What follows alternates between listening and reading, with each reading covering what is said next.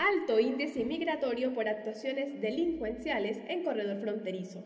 Los grupos armados irregulares que ejercen actividades delictivas en el corredor fronterizo han tomado ventaja de la emergencia humanitaria compleja que padece Venezuela, llevando a más de 6 millones de personas a buscar oportunidades de sobrevivencia y progreso fuera de las fronteras de su país.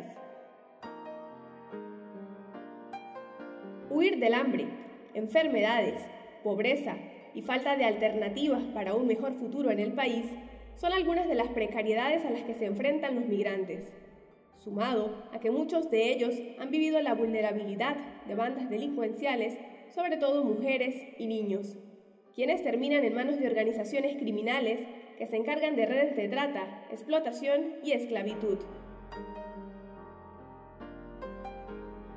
De acuerdo con datos de ANUR, la migración venezolana es la segunda del mundo después de los sirios que huyen de la guerra.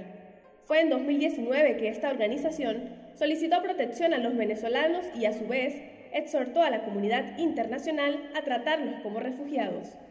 Es importante resaltar que el equivalente a 20% de la población ha salido del país en los últimos seis años y encabeza las peticiones de asilo en todo el mundo, aunque a diferencia del caso sirio, en Venezuela no se desarrolla una guerra. La mayoría de los refugiados y migrantes de Venezuela que llegan a los países vecinos son familias con hijos, mujeres embarazadas, adultos mayores y personas con discapacidad. Personas con un alto índice de vulnerabilidad son obligados a tomar rutas irregulares a fin de alcanzar seguridad y principalmente evitar ser víctimas de traficantes y grupos armados irregulares. Funda redes, haciendo tejido social.